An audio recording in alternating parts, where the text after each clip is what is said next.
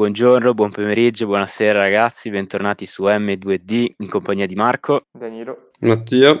In questa puntata a distanza, grazie Beppe, vi butto lì una frase: chi rinuncia alla propria libertà per la propria sicurezza non merita né la libertà né la sicurezza. Commenti a caldo. Non capisco perché uno che rinuncia alla propria libertà, perché comunque in questo momento in che stiamo passando, rinunciare alla propria libertà vuol dire comunque salvaguardare anche la libertà altrui. Voglio dire, cioè che allora non meriti la tua sicurezza. Cioè tu stai salvaguardando la sicurezza tua, altrui, per un futuro in cui ci potrà essere una libertà collettiva. Dopo ti dico chi l'ha detta questa frase. Ma a parte che non è una questione di giudizio, nel senso, se tu, sono due cose che probabilmente, nell'ottica di chi l'ha pensata, sono due cose che probabilmente se rinunci a una non puoi avere l'altra, e se rinunci ad una non avendo l'altra non sei degno di avere nessuna delle due. Allora, è vero che una sicurezza senza libertà può essere considerata una sicurezza frivola, nel senso, una sicurezza che no. Non ti fa godere appieno quella che è effettivamente la tua sicurezza. Forse secondo me il discorso in sé è che se tu vuoi ottenere un determinato livello di sicurezza devi per forza ovviare a qualche tua libertà. Sì. Come è successo ad oggi. Cioè il fatto di dover avere la sicurezza di che i nostri ospedali non collassassero, devi ovviare alla libertà di poter uscire, di poter fare quello che effettivamente facevi prima dell'emergenza. Esatto. Cos'è che ad oggi non è più accettabile? È che una volta l'hai fatto ed era un'emergenza, ad oggi non è un'emergenza. Ad oggi è una cosa che era prevista e prevedevi, certo, e non hai fatto nulla per l'hanno fatta diventare un'emergenza. No, perché loro la sapevano. Un'emergenza è una cosa che succede all'improvviso. Allora, diciamo che non è un'emergenza in quanto improvvisa, lo era questo a febbraio. Adesso siamo più in una situazione di gravità, cioè la situazione è grave. Sì. Non è improvvisa, emergenza perché è improvvisa. Non è un'emergenza perché è improvvisa. Era un qualcosa che si sapeva già. Cioè è una cosa che tutti al governo prevedevano. È una situazione grave a cui siamo giunti impreparati. È come se tu avessi un esame o una verifica tra 3 mesi. Tu lo sai benissimo il giorno che ti devi preparare e non studi. Ma la colpa di chi è tua? Che non studi. Che non hai studiato. Non è colpa del collettivo. Ma va, no. Anche perché noi non è che abbiamo avuto troppa la cognizione per poter fare qualcosa. Cioè nel nostro piccolo dovevamo rispettare semplicemente le regole.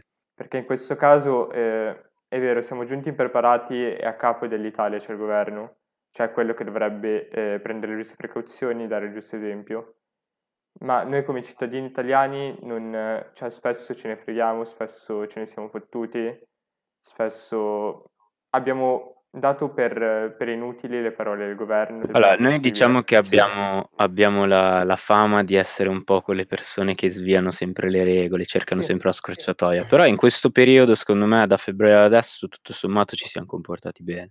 Anche perché fino a settembre il governo diceva che eravamo stati i più bravi del mondo a gestire la questione sanitaria. Anche quando facevano dicevano i dati nel primo lockdown di quante multe c'erano state, erano effettivamente molto poche. Ma poi considera che nel primo lockdown erano tutti a casa, punto. Sì. Cioè non c'era molto più ferro. Non si usciva ad oggi per lavorare. Si lavorava in oggi è molto più soft. Negli ospedali, nei supermercati e nelle farmacie, punto. Sì. È stato fatto un sacrificio da parte di un sacco di persone che non hanno lavorato per mesi, hanno dovuto resistere per mesi, c'è chi ha chiuso, chi aveva attività indipendenti. Con tutti questi sacrifici siamo al punto di partenza. La cosa fa pensare. Certo che fa pensare. È per quello che ti sto dicendo, cioè, tu hai ovviato alla tua libertà, hai rinunciato a delle libertà, certo, in cambio della sicurezza, e cosa ne hai ottenuto? Ancora meno libertà. I numeri adesso sono anche più alti per il semplice fatto che abbiamo più tamponi. Sì, perché vengono fatti più tamponi. Danni, secondo te la frase è stata pronunciata in questo periodo? Per me è di questo periodo, cioè di questo secondo lockdown, perché diciamo che si è creato molto più scontento rispetto al periodo del primo lockdown. Ci sta come cosa. Non mi rispecchio nella frase, non la condivido, lo riconosco come un punto di vista. Secondo me è superficiale come frase. L'ha detta Benjamin Franklin. Parliamo del 1700, Dani, non del secondo lockdown. No, ci sta, in realtà è una frase proprio che si pennello in questo periodo. Un punto di vista che secondo me ha dei punti. cioè c'ha delle ragioni. Secondo me vanno di pari passo, sicurezza e libertà. Sei troppo di una e meno sicurezza, sei troppo dell'altra, e, cioè, capito, devono essere equilibrati. Okay, in realtà, okay. È come due piatti della bilancia. Perché se una persona preferisce la propria sicurezza, la propria libertà, allora non devi meritare neanche la sicurezza? Sicurezza si parla a livello proprio di difesa, sicurezza è inteso esercito in strada, polizia, cioè, quello è un'altra cosa di sicurezza, cioè il fatto di non prendere l'aereo è una paura, non è una sicurezza, di dover mettere tutto nelle plastichine. Su questa frase innanzitutto dico che neanche io sono d'accordo, cioè non mi ritrovo. Immaginate questa frase quando abbiamo vissuto qualche anno fa, e anche in realtà da poco tempo fa, il periodo di molti attacchi terroristici. Il fatto della sicurezza è che il fatto che lo Stato per sicurezza non ti impone di poter scegliere. Sicurezza è inteso in proprio il fatto che lo Stato ti deve imporre per sicurezza determinate scelte. Una limitazione della libertà per sicurezza è quello che viviamo tutt'oggi, cioè il fatto di imporre delle zone rosse e il fatto di dover vietare alle persone di poter uscire se non per attività sportive, per andare al supermercato, è una limitazione alle nostre libertà. Certo. Atto per la sicurezza. Questo è il discorso di Benjamin Franklin. La frase se noi la collochiamo nel momento in cui è stata detta, che giustificazione gli diamo? Perché io adesso riesco a dargli una giustificazione a questa frase per il periodo che stiamo vivendo. E nel discorso di cui tu avevi una situazione americana in cui praticamente avevi 13 colonie sottoposte al regime inglese, che avevano l'esercito in strada, cioè tu avevi praticamente l'esercito in strada, non potevi scegliere, tu dovevi seguire le leggi, se no venivi punito, non avevi facoltà di poter scegliere. Io non la interpreto a livello personale, la interpreto come uno Stato che per sicurezza ti impone determinate cose, ti impone un vaccino, e che tu non possa decidere di fare o meno un vaccino è una limitazione alla tua espressione di libertà. Per salvaguardare quella collettiva.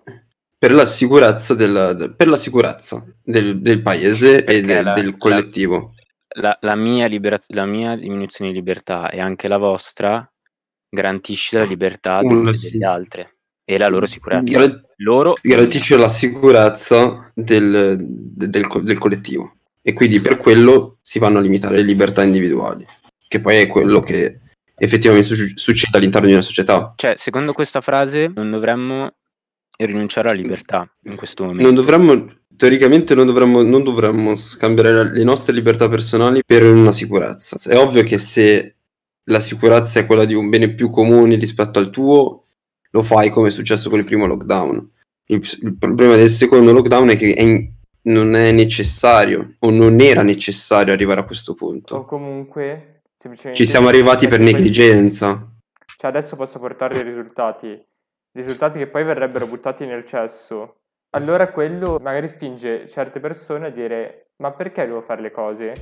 Cioè perché noi dobbiamo impegnarci, fare sacrifici, resistere, se poi in realtà dobbiamo tornare un'altra volta al punto di partenza? E questo è quello che molta gente si domanda, e per cui molta gente non è d'accordo con il governo. Anche perché tutti, come dicevamo prima, non abbiamo esitato a stare in casa per sconfiggere c'era molto cosa. Meno malcontento, cioè si era molto più disposti a... Era qualcosa di nuovo, ma perché era imprevisto. Esatto, è adesso la situazione era grave, malcontento, è frustrazione, perché c'è stata negligenza da parte del governo, che ha rotto i cojones per 3 mesi dicendo che stava arrivando una nuova ondata. Quando è arrivata ci chiedono ancora una volta: non eravamo pronti. Se ci sarà una terza ondata, voi a quel punto, nel quotidiano, rispetterete ancora le regole, o magari scenderete in piazza, o che ne so, direte basta, non ce la facciamo più? Magari anche persone noi come nazionali che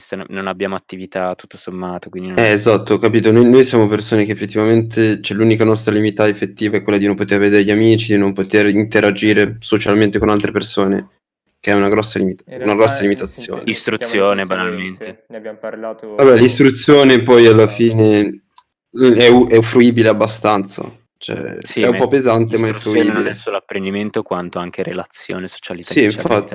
L'unico nostro problema è quello. Per il resto non è che abbiamo altri grandi problemi. Cioè, saranno quelle categorie. Problema, specialmente sì, però ci sono categorie colpite che hanno dei problemi secondo me un po' più grandi rispetto alla banale, i commercianti, le partite IVA, cioè secondo me quelle sono le vere categorie colpite.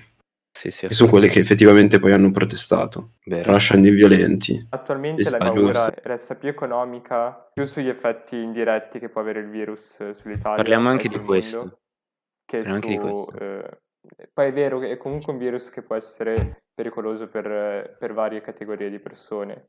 Ha fallito il mondo occidentale tutto a gestire questa crisi. I paesi orientali che hanno fatto rinunciando alla privacy, cosa che qui sembra essere fattibile. Questo discorso ne troviamo un discorso che ho fatto prima. Sì, ma una volta forse l'avevamo già affrontato. I paesi orientali è stato molto più facile gestirla perché tipo in Cina, in Corea, sì. Sono abituati. In realtà, no, beh, dai, in Corea del Sud sono abbastanza liberi, cioè la Cina è quella con cui ha un regime effettivamente un po' più... Sì, molto più autoritario. Sono persone un po' più diligenti da un certo punto di vista. Cioè noi se ci tocchi determinati argomenti come la privacy, no, non posso rinunciare alla mia privacy, l'app Immuni non la scarico, capito? Ecco, l'esempio è l'app Immuni. L'app Immuni è un esempio della frase che dicevo. Infatti, la Immuni è un altro esempio, però lì lo stato, cioè non era, se te l'avessero imposto, se te l'avessero imposto allora sì, però sì, è stato libero, avrebbe avuto senso. Certo, non imposto, ha perso di senso perché in Cina non potevi entrare in alcuni locali senza un'app di tracciamento. Ma e lì era un po'. Però lì capisci che è una limitazione della tua libertà. Sì, no, ma anch'io la penso come te. Per me è giusto in questo caso. Perché sennò perde di senso il tracciamento. Per me chiunque abbia Instagram non dovrebbe rinunciare a nulla nel scaricare l'app Immuni. Ma se devi rinunciare almeno fanno per qualcosa di importante, per la tua sicurezza. Perché Instagram non viene visto come qualcosa che viola la tua privacy. Instagram non è imposta comunque. Ma neanche l'app Immuni è imposta. Appunto, imponendola sarebbe un cambiamento abbastanza cruciale nella cultura social. Ovvio che se tu l'avresti imposta avresti rincorso all'opposizione che ti diceva tu limiti le... Capito? Si creava una sorta di malcontento. Un secondo, domanda. Se l'avessero imposta, voi come avreste reagito, anche se ipotetico? E come pensi che avrebbe reagito tutta la società? Ci sarebbe stato un sacco di gente abbastanza indignata. Ma zio, c'era gente indignata anche quando non era imposto. Esatto. E figurati quando esatto. se lo fosse stato, cioè. Ma poi un sacco di gente che si sarebbe arrampicata sugli specchi per non scaricarle. Se tu avessi avuto una linea di tracciamento efficiente, tu sai quante persone sarebbero dovute rimanere in lockdown o in isolamento volontario o quarantena volontaria? Secondo me è una marea. Però secondo me in quel modo lì riducevi effettivamente. Io ho capito, però zio, riducevi cosa, ma bloccavi metà del paese magari. Secondo me andavi avanti lo stesso. Non lo so, non lo so se andavi avanti lo stesso. Anzi, secondo me si sarebbe risolta molto più velocemente prima, probabilmente sì. Adesso vi dico un'altra frase sempre sulla libertà e la sicurezza che ha detto Giorgia Meloni. Scusate se faccio il paragone Benjamin Franklin, Giorgia Meloni. La sicurezza è una precondizione di libertà, lo strumento principe che lo Stato ha per difendere i più deboli. E quindi lei la ribalta, dice che senza la sicurezza non ci sarebbe libertà. Io mi trovo in accordo con lei. Cioè, se tu garantisci sicurezza a tutti, garantisci anche ai più deboli più libertà. La frase ha senso. In sé non è sbagliata, nel senso, la frase ha senso. Sono come istituire determinate leggi per la difesa di determinate minoranze o determinate categorie sociali. Che anche la frase di Benjamin prende senso in certi contesti, ma perde in altri contesti. È una frase che ad oggi ti fa riflettere. Io non mi trovo d'accordo con quella frase se presa come universale, ma posso trovarmi d'accordo con quella frase se presa in eventuali contesti. Quella di Benjamin. Se tu pensi, c'è il nome della sicurezza... Sono state fatte delle guerre, sono state fatte delle discriminazioni, quindi non sempre la sicurezza porta all'integrazione dei più deboli, capito? Non sempre sicurezza garantisce libertà. Quindi neanche la frase di Giorgia Meloni può essere... Esatto, se la leggiamo in questo senso. Dipende sempre dall'intenzione dello Stato, da chi fa la sicurezza, cioè capito? Quello è il problema. Cioè lo Stato effettivamente quando ti pone della sicurezza l'unica cosa che ti fa è limitare la tua libertà personale, ecco, in nome di una libertà del collettivo che abbia del beneficio. Alla fine poche frasi hanno un senso universalmente dette, prendono universalmente senso. La frase è stata detta nel 2017 sicuramente. Secondo me abbiamo parlato abbastanza bene di tutto il concetto di libertà e sicurezza e io sono abbastanza soddisfatto e non ho nulla da aggiungere. Non so se voi volete trarre qualche conclusione o un ultimo spunto. No, non penso ci sia nient'altro da dire. Quindi ragazzi, grazie per averci seguito. Ci vediamo in un prossimo episodio. Bella a tutti ragazzi.